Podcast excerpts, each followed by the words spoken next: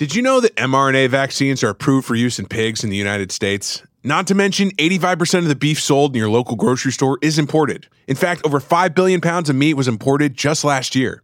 There's so much mystery surrounding our meat, which is why I'm so grateful for my Good Ranchers subscription. I know that I don't have to worry about imported meat or unknown vaccines in the food that I feed my family. Good Ranchers is saying mRNO to mRNA by offering a free 10 pound Easter ham with any subscription. Unlike the pork from the grocery store, Good Ranchers ham is guaranteed 100% free from mRNA vaccines. This is a $119 value, absolutely free with code DailyWire. Go to goodranchers.com and say mRNO to mRNA by subscribing today. You have a right to know exactly what's in your food, and Good Ranchers is dedicated to protecting that right and providing your family with the best meat in America, free from any unknown and potentially harmful additives. Go to goodranchers.com and subscribe to any of their boxes and use code DailyWire at checkout. Every subscription will come with a free Heritage ham, $25 off, and Good Ranchers lifetime quality commitment. That's goodranchers.com, code DailyWire. Russian President Vladimir Putin has just eradicated transgenderism from public life in his country. Putin signed into law a federal ban on all surgeries, hormone therapies, and puberty blockers for the purpose of the so-called gender transition. The only exception, Putin's office declared, quote, will be medical interventions related to the treatment of congenital physiological abnormalities and defects, as well as genetic and endocrine diseases caused by structural disorders of the reproductive tract in children. Such interventions will be allowed in accordance with decisions made by medical commissions of medical organizations within the jurisdiction of the Russian healthcare ministry. Okay. Point of all that jargon, transgenderism eradicated from public life in Russia. This is deeply troubling. Not for the people of Russia. It's great for the people of Russia. What who it's troubling for is us Americans, because unfortunately, we have ceded the moral high ground on this extremely important issue to a foreign adversary. And that's a bad thing. But, you know, I try to look on the bright side in politics. And on the bright side here, at least somebody listened to my CPAC speech. I'm Michael Knowles. This is The Michael Knowles Show.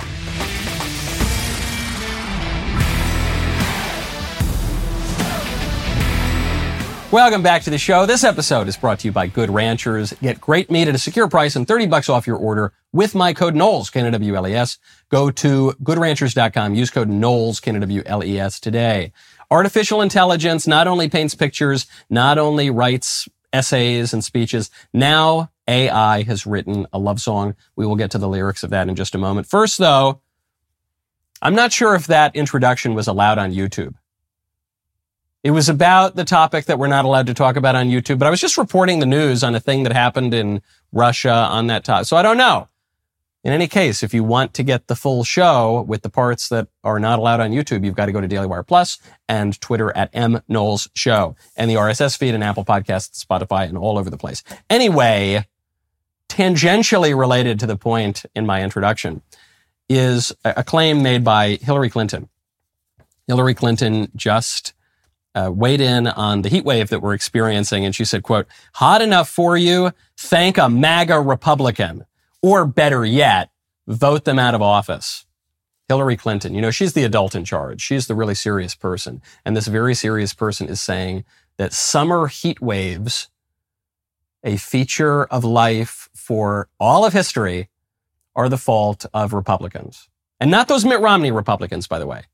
Not those nice little Republicans who squish and help out the Democrats. The MAGA Republicans, the conservatives. Conservatives are responsible for the weather. I thought the last theory on that was that the Jews control the weather. Wasn't that, that was the last conspiracy theory. Now, forget, sorry, Jews, you're out. It's the MAGA Republicans who control the weather now. I don't know. When do we get our space lasers? When's Hillary going to start talking about the MAGA Republican space laser? I don't know. It's just as crazy a theory, though. We we don't control the weather. We don't control the heat. It's been hot in July forever. and uh, Donald Trump is not responsible for that at all. I mentioned this story not to point out that Hillary Clinton is a very silly lady, not to point out that the libs are far crazier than the conservatives are, all of that. Obviously, we just take that for granted. The thing I want to point out here is a trick of the libs, which is that the libs are very good at appealing to the flesh. And conservatives are not as good at that. Conservatives are really good at making logical arguments. Conservatives are really good at destroying people with facts and logic and making all sorts of intellectual and historical and philosophical points. Sure. The libs are really good at appealing to the flesh. And they do this through all sorts of decadent temptations that they make. Obviously, the sexual revolution, obviously, the drugs, obviously, all, the, all those kinds of things we see. But even here, even in this silly Hillary Clinton tweet, she says, Hey, are you feeling hot right now? Do you feel uncomfortable? Are you sweating? Yeah, that's Republicans' fault. Does that make any sense? No. They come up with some tenuous, preposterous argument. You know, well, actually, because the Republicans drive cars like we all do, and Republicans use oil like everyone on earth does. That some that because of that, and the oil angers the sun monster, and the sun monster shines his rays even more strongly, and the climate catastrophe, warming, cooling, change, whatever. That's that's the. But the argument is secondary. What what is primary is the appeal to the flesh.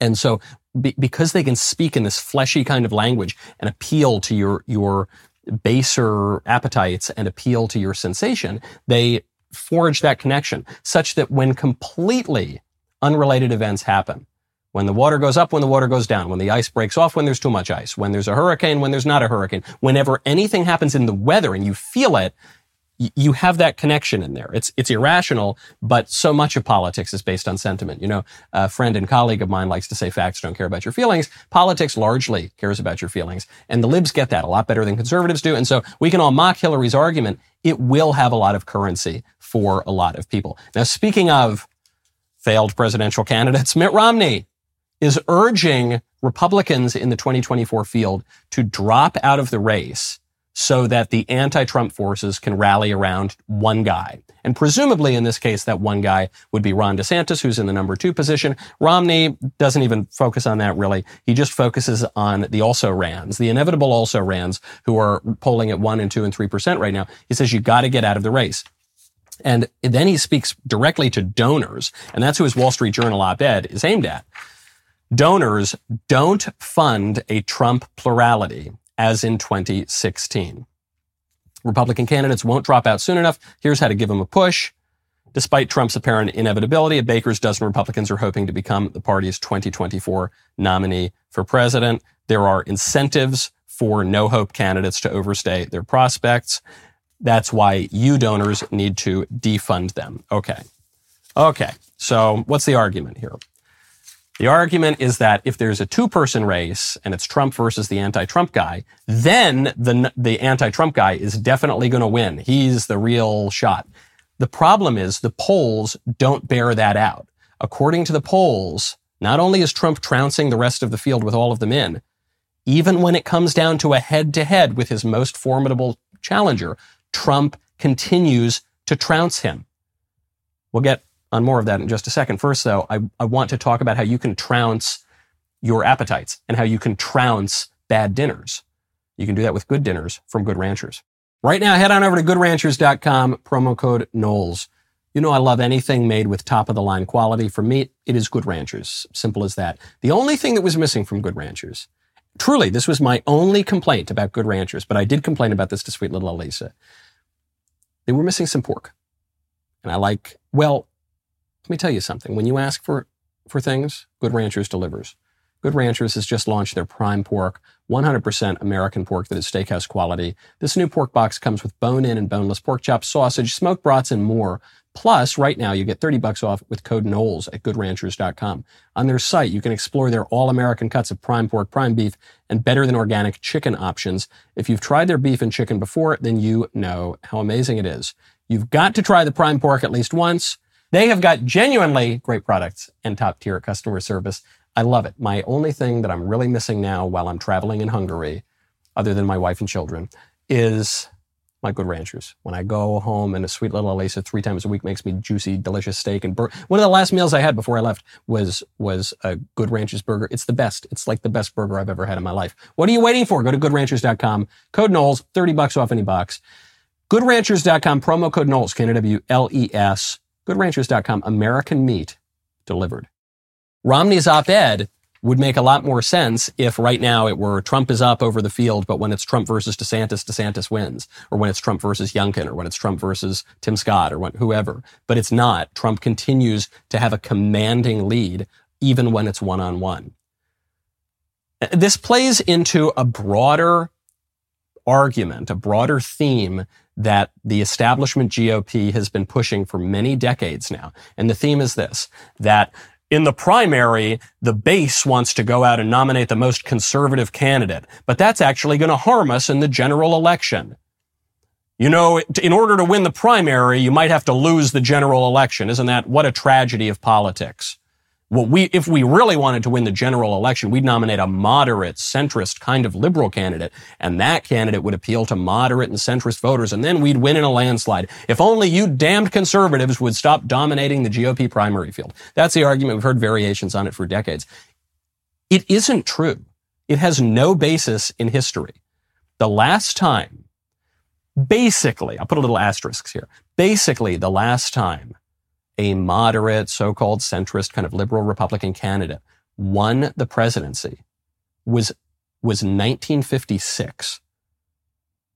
And, and really the last time this happened in a challenger kind of way was 1952, and it was Dwight Eisenhower. Since then, Eisenhower wins in 56. He was the moderate, liberal, Republican kind of candidate who beat out the more conservative candidate Taft. Since then, though, Let's just look at the record. Let me just go off the top of my head. We had Richard Nixon in 1960 who lost.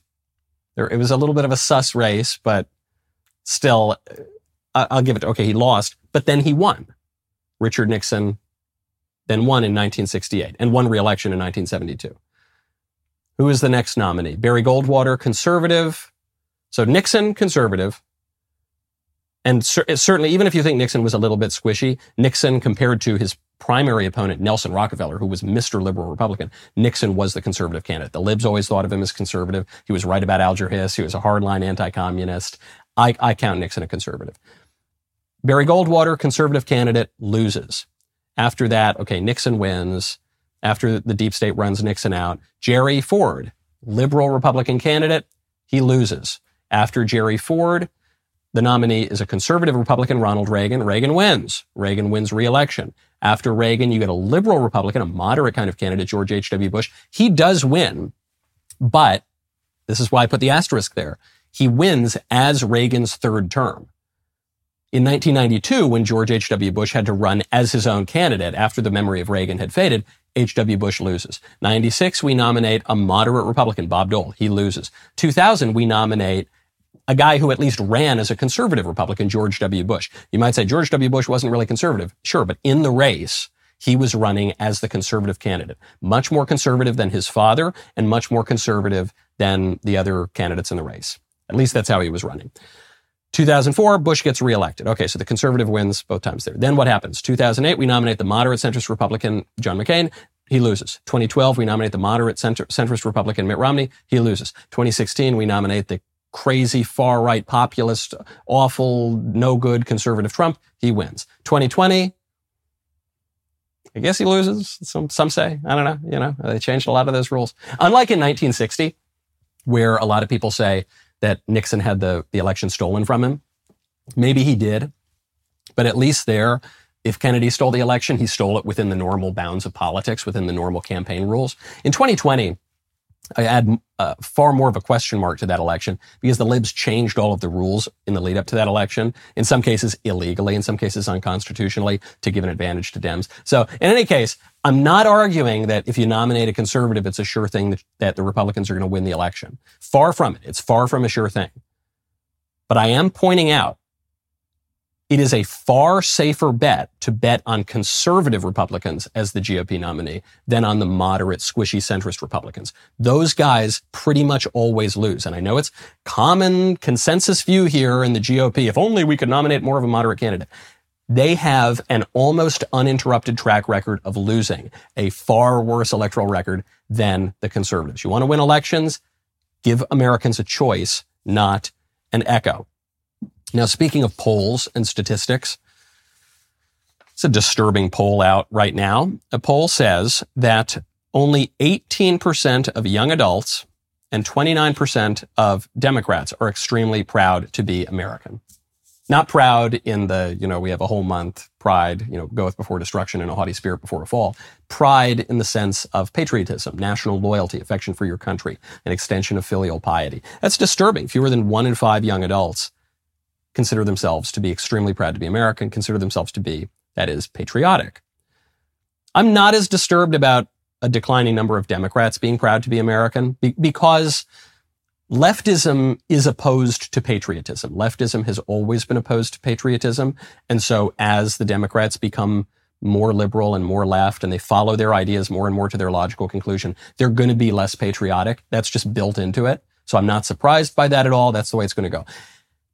Young people don't necessarily have to be less patriotic, and yet they are becoming less patriotic. Why is that? Well, I'm in Hungary right now, and I can't help but think of Viktor Orban, the prime minister here, his speech a couple of days ago in Romania, in which he was lamenting the fact that Western values these days are taken to mean nothing more than, what was it? LGBT and mass migration and war, going to war. That's it. That's what's considered to be Western values these days. Not Christianity, not duty, not dignity, not virtue, not the pursuit of truth, not honor, not any of those. Those are all, they're out. And unfortunately, sorry to say, America has been promoting that. America has been flying that rainbow flag everywhere. America, with our liberal establishment, has been denying the things that made America great. We've been denying the American tradition. Even you, you see the, the new version of Superman. Superman no longer stands for truth, justice, and the American way. He stands for truth, justice, and all that other stuff, or truth, justice, and I don't know, diversity, equity, and inclusion, or something like that. So that's what the libs have been promoting. And so is it any wonder that as the country becomes more and more a stand-in for bad stuff, that young people will have less and less affection for their country. Orban made this great point. He said, America, not America, he said, Europe is going to be Christian or it's just going to fall apart. The only hope to save Europe, and I think we can expand that to the West, is Christianity. Or it's going to fall apart, or it's going to descend into a bunch of rival factions of different appetites and, and disordered passions and desires, and it's, it's going to turn into anarchy and chaos, which is what is happening all around us. It's disturbing to see that number reflected. You don't want to hear it, but the, the people are telling you something. Refl- it's reflecting a real problem. And you're going to see that number continue to decline if the country continues to stand for a bunch of nonsense that people don't want to be associated with. Now, speaking of that nonsense, LGBT, another topic I probably can't cover on the YouTube show. So again, you gotta go to L, you gotta go to uh, Twitter at M Knowles Show, and you've got to go to Daily Wire Plus, and you got to go to the RSS feed, and you got to go to Apple Podcasts. There are many reasons to oppose transgenderism in public life, in Russia, in Europe, America, and everywhere else in the world. One of them is that the transgender procedures are terrible, specifically for the people who undertake them.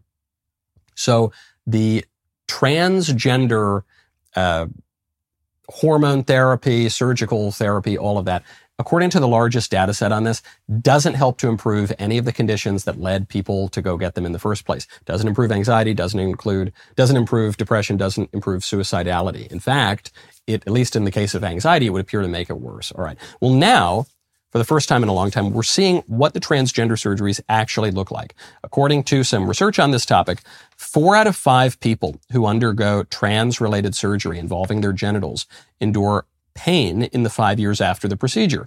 More than half feel pain while having sex, and about a third are left incontinent, according to the first studies into the side effects. So don't forget, one of the arguments, this is not my argument against transing the kids, but one of the arguments against them from the more liberal, squishy types is, hold on, we got to slow down. We don't have any data here. This is also experimental. I think we should just ban it, period, because we can deduce through our reason that it's obviously disordered and wrong. But even the liberals, some of the reasonable liberals are saying, well, we got to slow down a little bit. This is all experimental quackery. We, we don't have any studies. Well, now we have studies and we know that this is absolute hell for the people who go through it. There is, quote, there is a high percentage of reporting musculoskeletal pain, difficulty moving, and pelvic floor dysfunction, according to University of Florida professor Meryl Alappattu. Quote, in terms of getting information related to efficacy of these types of treatments, we still have a lot of work to do.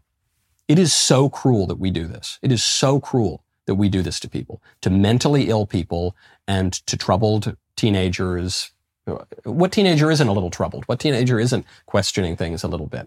And to even now children who are just taught this stuff in their classroom and they don't know any better and they're led into it. It is, we are a heinous society in as much as we continue to do this. It's so cruel to these disturbed people. We used to get mentally ill people help. Now we encourage them in delusions that are make, going to make them incontinent, that are going to screw up their bones, that are going to screw up their muscles, that are going to shorten their lives. We know it. We have the data. You know, I always, I, I don't base my views primarily on the science, but in as much as we see the science, the science is very clear here. And it's not just the libs, it's not just the left that we have to blame for this. Even large parts of the right are responsible for some of this because there are so many people that I encounter on the right who will say, look, I think the transgender thing's a little weird, but look, you do you. You're an adult. You can make your own choices. Who am I to judge? You know, you do. I don't care. It doesn't, as long as I'm not paying for it, it's no big deal. That mentality, which has taken over a lot of the American right, the you're on your own, you just figure it out kind of mentality, that, that breaks down. Even if you say for most people that's a fine way to live when we're talking about people who are not in possession of their rational faculties, when we're talking about people who are mentally ill, when we're talking about children, when we're talking about people who just are not reasonable by definition, that breaks down. What are you going to do for them? Are you just going to let the crazy bum die on the street? Are you just going to let the, the hopeless drug addict just keep shooting up until he dies? Are you just going to allow the mentally ill people to chop their body parts off until their lifespan is shortened and their quality of life greatly deteriorates? No. Society is not just about you do you and we'll figure it out later, but I'm me and I'm not going to pay any more taxes. Society is about all of us together sharing something, sharing norms, sharing a vision of reality. And we can't put truth on the same plane as falsehood and pretend to be indifferent to them. We can't put good on the same plane as bad and pretend to be indifferent to the distinction between the two. We've got to make choices. We've got to have a clear vision and we've got to eradicate these bad ideas and ideologies from society. When you want to look good, there's one piece of advice I can give you. You got to check out Genucel. Right now, go to genucel.com slash Knowles. Our friends over at Genucel sold out of their dark spot corrector, and our listeners have been begging, begging like dogs on their knees for a restock. Well, I've got great news. Just in time for summer, it is back in stock. Genucel's famous dark spot corrector has not one but three cutting edge ingredients and goes to work fast to target sunspots, dark spots, liver spots, even old discoloration on your face and hands. You can now enjoy the summer sun, beach, and barbecues without embarrassing spots. Genucel's most popular package also features their summer essentials, like the best-selling Ultra Retinol Moisturizer with a powerful retinol alternative for safe use in the sun. You'll be amazed at how quickly you see results, or 100% of your money back guaranteed. Go to genucel.com slash Knowles right now. Get your dark spot corrector in the Genucel most popular package. Genucel.com slash Knowles right now. Save over 70, 70% off Genucel's most popular package. All orders will include a mystery luxury gift while supplies last. Go to genucel.com slash Knowles. The greatest interview show on the internet. Many people are talking about it. Yes or no? It's more than just the most fun you can have on YouTube. It's also the best way that you can get to know your favorite stars, like Ben Shapiro. Where is the Ark of the Covenant? Is Satanism protected under the First Amendment? Find out Ben's answers in our episode. Check out this tease. Currently, half the country has no accountability or ability to reason. And it's just a coincidence half of the people are women. Ah, this is such a this is such a trap right here. Okay, okay. One can here read we the question. Okay, all right, here we Uh, go. One, two, three.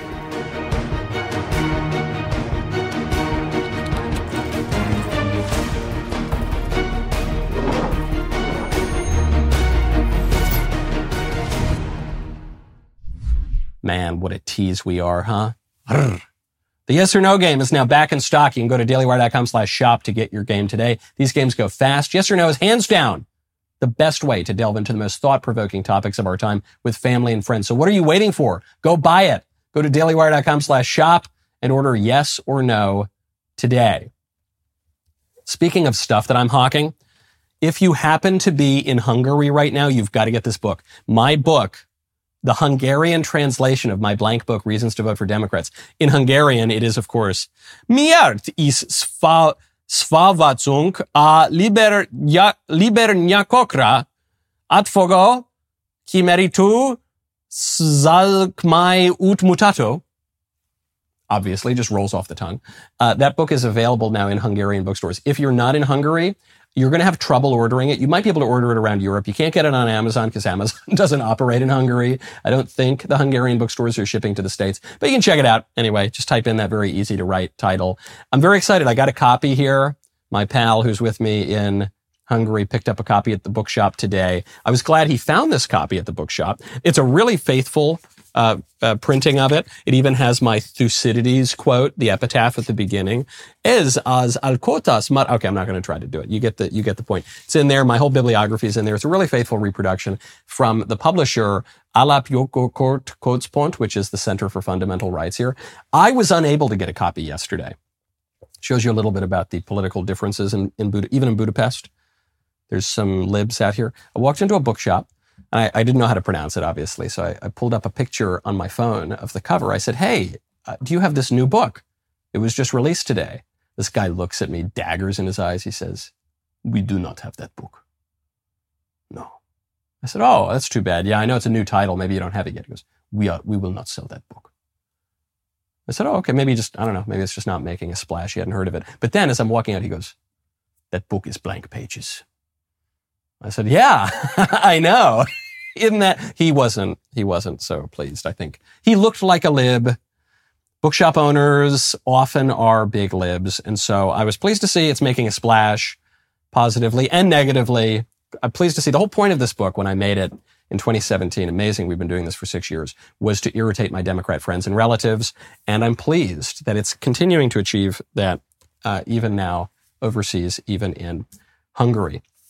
Now, speaking of technology, like the printing press, I guess. It's not my best transition. Speaking of technology, the first artificial intelligence love song has been created. We've got some of the lyrics here. This is by Lovelace G- GPT. They plugged in thousands and thousands of love poems and song lyrics. And then uh, they came up with a song here, Delirious Ecstasy. The opening line of which has made some headlines. The line is, You're my biohazard baby. And I thought, huh, is this just a, it's kind of a strange lyric? Is this just because the, the AI was glitching out? Or no, I thought, you know, with the sexual revolution, with the widespread hookup culture, with swipe culture, with skyrocketing rates of venereal disease, You're My Biohazard Baby pr- probably is an accurate summation of a lot of modern love. So the AI, once again, rather precise here. What does it mean when we, when we plug into AI and we see all these weird pictures and poems and speeches and love songs? What is that? Does that do anything for us? Is it just kind of funny? Is it accurate? Is it not? Is it totally off base? Uh, you know that I'm skeptical of AI as I am skeptical of all technology. And I do fear that AI is just getting possessed by demons sometimes, but not all the time. Sometimes there are more pedestrian explanations for things. There's one good thing I'll say about AI, which is that AI can show you a mirror to yourself and to your culture. Because AI is basically just taking inputs from this whole big wide web of the internet and then spitting out uh, an output, whatever whatever that uh, particular type of art will be, based on those inputs. And uh, so, the the idea that forget about uh, biohazard baby, the idea that a modern love song would be delirious ecstasy. That's true. That's true. That is how we think about love today. We think about love as crazy and unreasonable and delirious. We think about it as a kind of an ecstasy. You see this in all of the various sexual ideologies that are being pushed now. They're being pushed in the name not of reasonable love and the con- and telos and the purpose of love and marriage and family foundation and love and marriage love and marriage go together like a horse and carriage. This i tell you brother you can't have one without the other. That's gone. Now we're told marriage is a, joke. There's no point to it. There's no point to sex. You don't need to have babies. We should just use contraception all the time. If you do accidentally get pregnant you should kill the baby through abortion. You should never engage in any kind of commitment or lifelong uh, bond through marriage. No no that's all. We need to redefine marriage. We need to re- redefine all of these things. There's no point other than pleasure. There's no point other than ecstasy. In fact, when it comes to one of those sexual ideologies that we're not allowed to talk about on YouTube, the, the, the great defense of it from the people who promote it, who have undergone it, they'll say, well, I felt a euphoria after I underwent this procedure or that. I felt a euphoria, an ecstasy.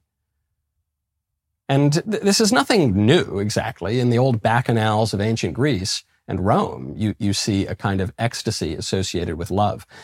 In our Christian civilization for a while, we had reined that in. Obviously, there was still wacky stuff going on on the fringes, but we had reined that in to say, no, there's actually a purpose to love and sex and romance and affairs. And the, the purpose is to be married and to stay married and to have kids and to be fruitful and multiply and pass on what you believe, your values, your beliefs, your institutions, your behaviors, your rituals, your traditions, all of it into the next generation.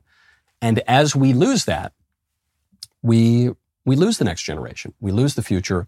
We're left with nothing but delirious, irrational ecstasy. Did I read too deeply into an AI love song? I don't think I did. Speaking of stuff going on in the academy, in the universities, not just building AI over there, they're also providing sinecures for failed liberals. The former San Francisco DA, Chesa Boudin, you remember him? He's the guy that allowed San Francisco to just turn into a complete cesspit of filth and excrement and dead druggies and criminals. And it's just, you can't even really travel there anymore. So that guy finally got booted out of office. That was great. And now he's making over 200 grand a year in a position at UC Berkeley, of course.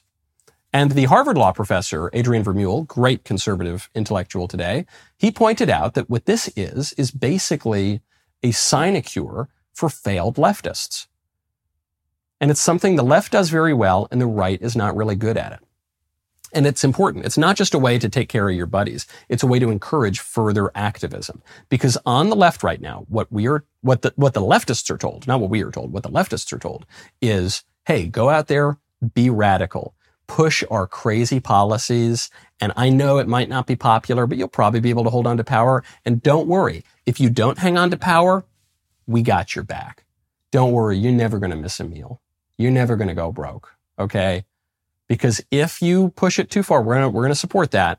And then if you do get thrown out of office, don't worry. You'll make 200 plus grand a year in some post. What is he doing at UC Berkeley?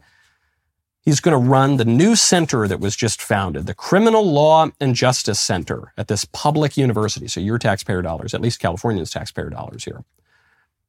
And Boudin says that the center is going to give him a better opportunity to create lasting progress through public service. So the university is going to pay him 210 grand a year. And they've said that they're going to fund the center $400,000 for the next three years. Now that number is important because that number for a whole center is nothing.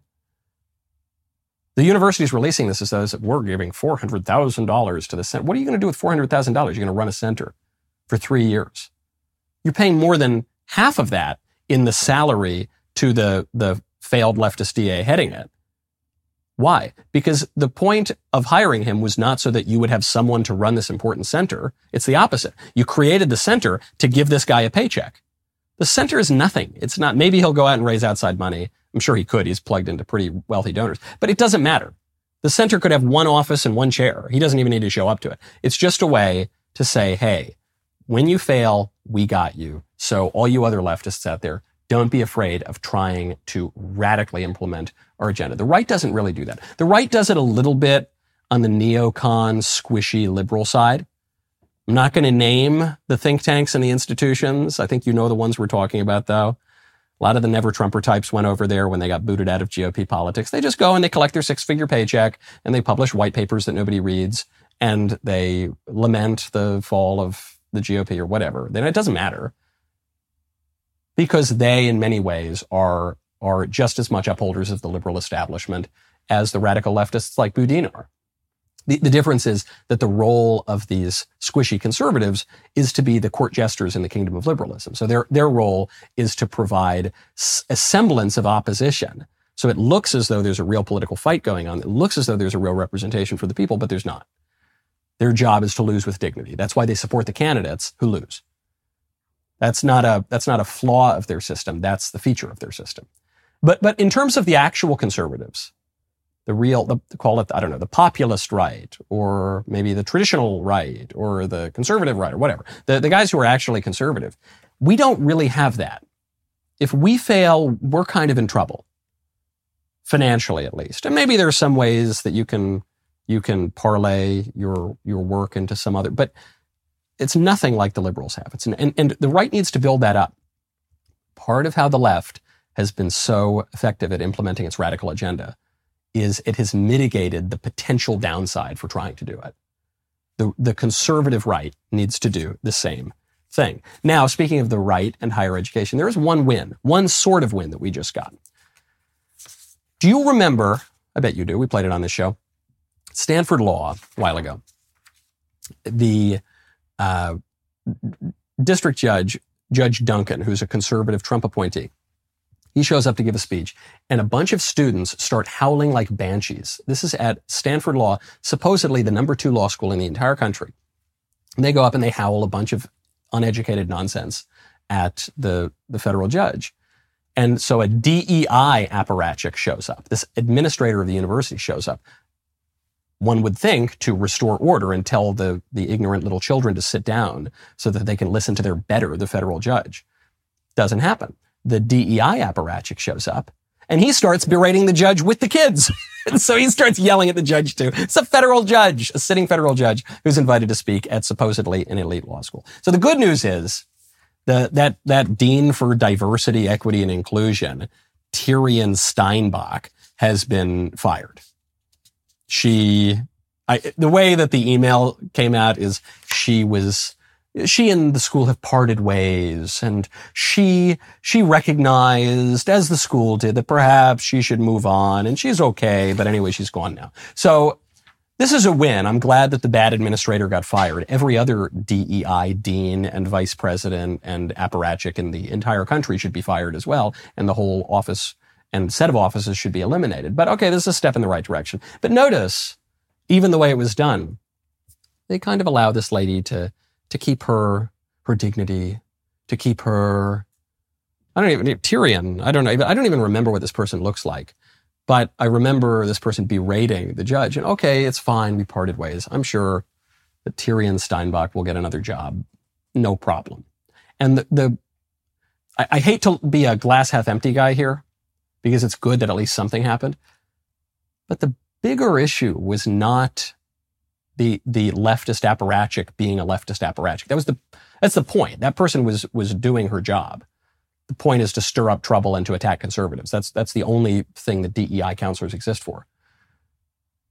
The bigger problem here is that the students don't seem ever to have been punished. The students were the one who caused the trouble.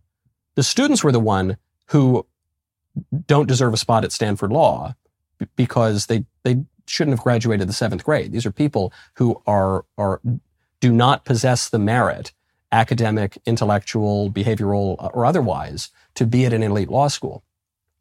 These are people who have been promoted up the ranks because they're big libs, I guess, but, but not because they're going to be good lawyers. They're not.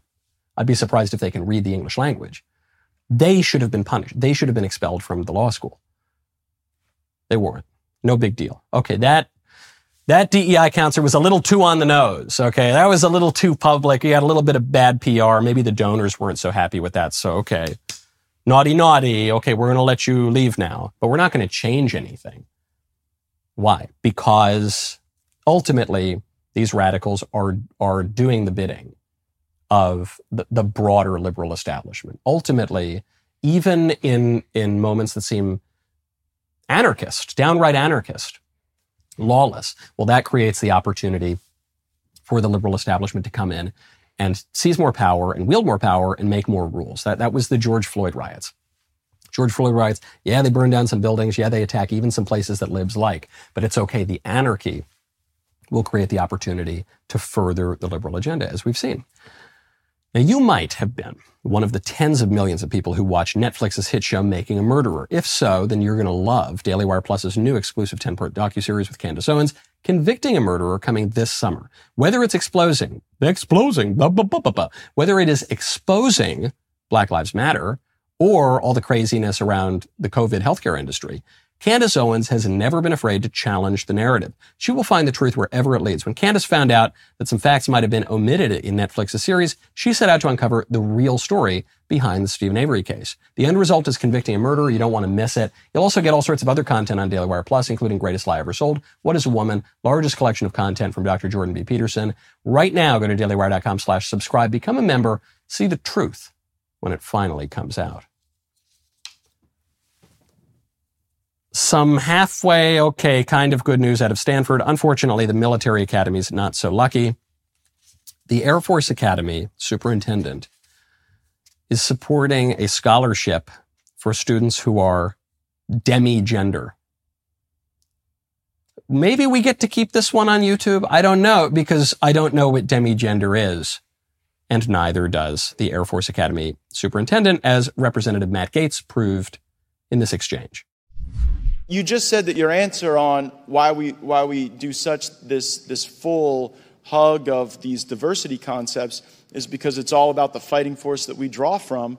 But you, you're literally pushing a program in the academies that says if you're a cisgender woman, a transgender woman, a non binary, agender, bigender, two spirit, demigender, what's demigender? Sir, that's a, uh, that's a, a a term of the people that are eligible for that particular scholarship that is available to it's a person who looks at their gender in a in a different uh, a different way than I do, sir. Well, sure, that's all so, of these people. You're a cisgender man. You don't even get to apply.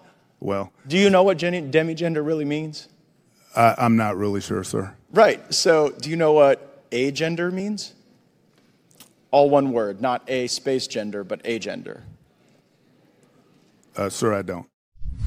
I got to give the Air Force guy credit here. At least he admitted right outright. He says, I, I, I don't know. I don't, huh? What is, I don't know what demi, a gender, this, that, or the other. I don't know, but I don't know what it is. I know I support it, but I have no idea what it is. You know what it represents? Though? What I, I don't know what demi gender is, but whatever it is, what it represents is that the U.S. military is prioritizing sexual deviance over fitness, prioritizing all sorts of leftist, lib, woke priorities over fitness. We know that.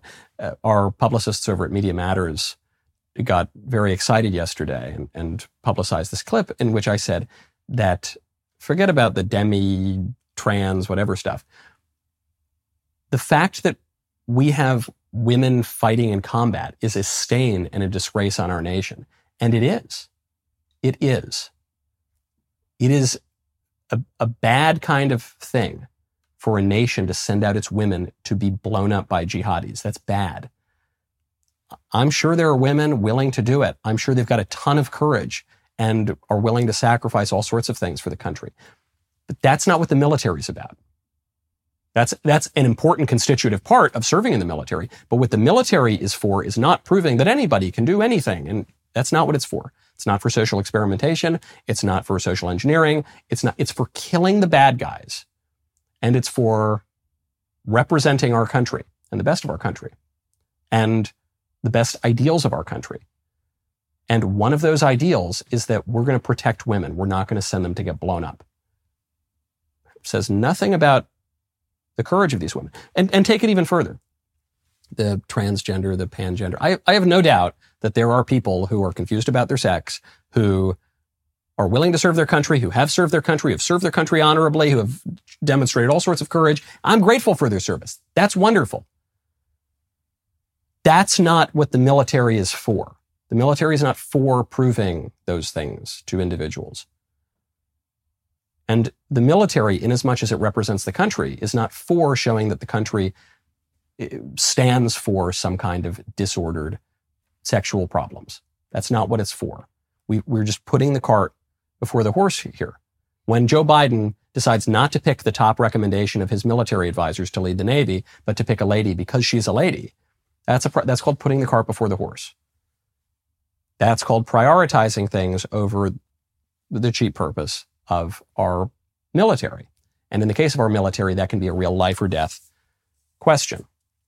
It's the top brass and it's discouraging. Getting back to that poll we talked about earlier, when young people are saying, I'm not really proud of my country at all. Why is that?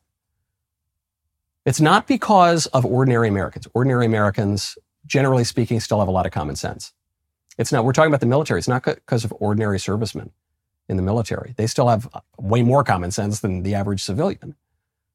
But the ruling class, the political leaders, including the political leaders at the Pentagon, the ones like Mark Milley who start whining and crying about white rage and say, well, I just want to make sure that my troops understand that the origins of white rage, including the people running NASA who say the purpose of NASA is to appease the Muslim world. What? What are you talking about? Including all of these political leaders who put the cart before the horse. That, that is why people are down on their country. And I get it. I totally get why they are. Speaking of fitness, this is a story wanted to get to for a few days now. Comes from the College Fix a university in Scotland has decided to put a trigger warning on a classic book. That's nothing new, shouldn't make the headlines. Do A trigger warning on Huckleberry Finn. This book talks about race. Trigger warning. Uh, yeah, okay, we all know that. Now, this one took it a little further. There's a trigger warning on Ernest Hemingway's Old Man and the Sea because the book involves, quote, graphic fishing scenes I, I was going to try to get through it with a straight face, and I failed at doing that. The novel contains graphic fishing scenes, and so the university has this new content warning to quote enable students to make informed choices. A nation that can't handle fishing, a civilization that can't handle the brutal reality of fishing, is not a civilization that is going to survive. We're not talking about killing the enemy. This is good old Georgie Patton. Remember the speech to the Third Army? What are you soldiers going to do? You're going to go kill the enemy. You're going to have the blood and guts of your best friend beside you flying on your face. And what are you going to do? Charge forward. Not like those yellow piss poor enemies out there that we're going to gut like soldiers. We're going to run through them like a hot knife through butter.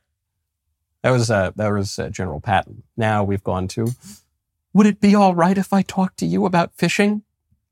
It's not a serious, it's not a serious country or organ, or, or civilization.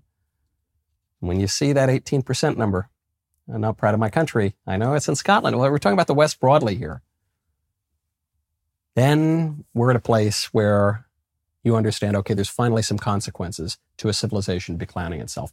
Those same students who can't bear the thought of a guppy getting a, a hook through his mouth, I promise you those students are perfectly fine snuffing out the life of a human baby in the womb. I promise you that. I promise you those people, they don't care. 60 million babies have been killed in the United States since Roe v. Wade. Oh, that's fine. That's wonderful. They're going to march in defense of that.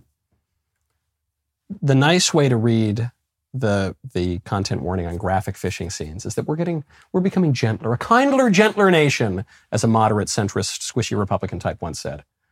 That's one, that's a little too charitable. We're not becoming gentler. We're becoming a lot crueler and we're becoming a lot crueler in virtually all areas of our public policy. And we're doing it with a little smile on our face. And we're doing it with the, the saccharine slogans of some DEI counselor who's not only perfectly willing to kill innocent human life, but who's perfectly willing to kill a civilization.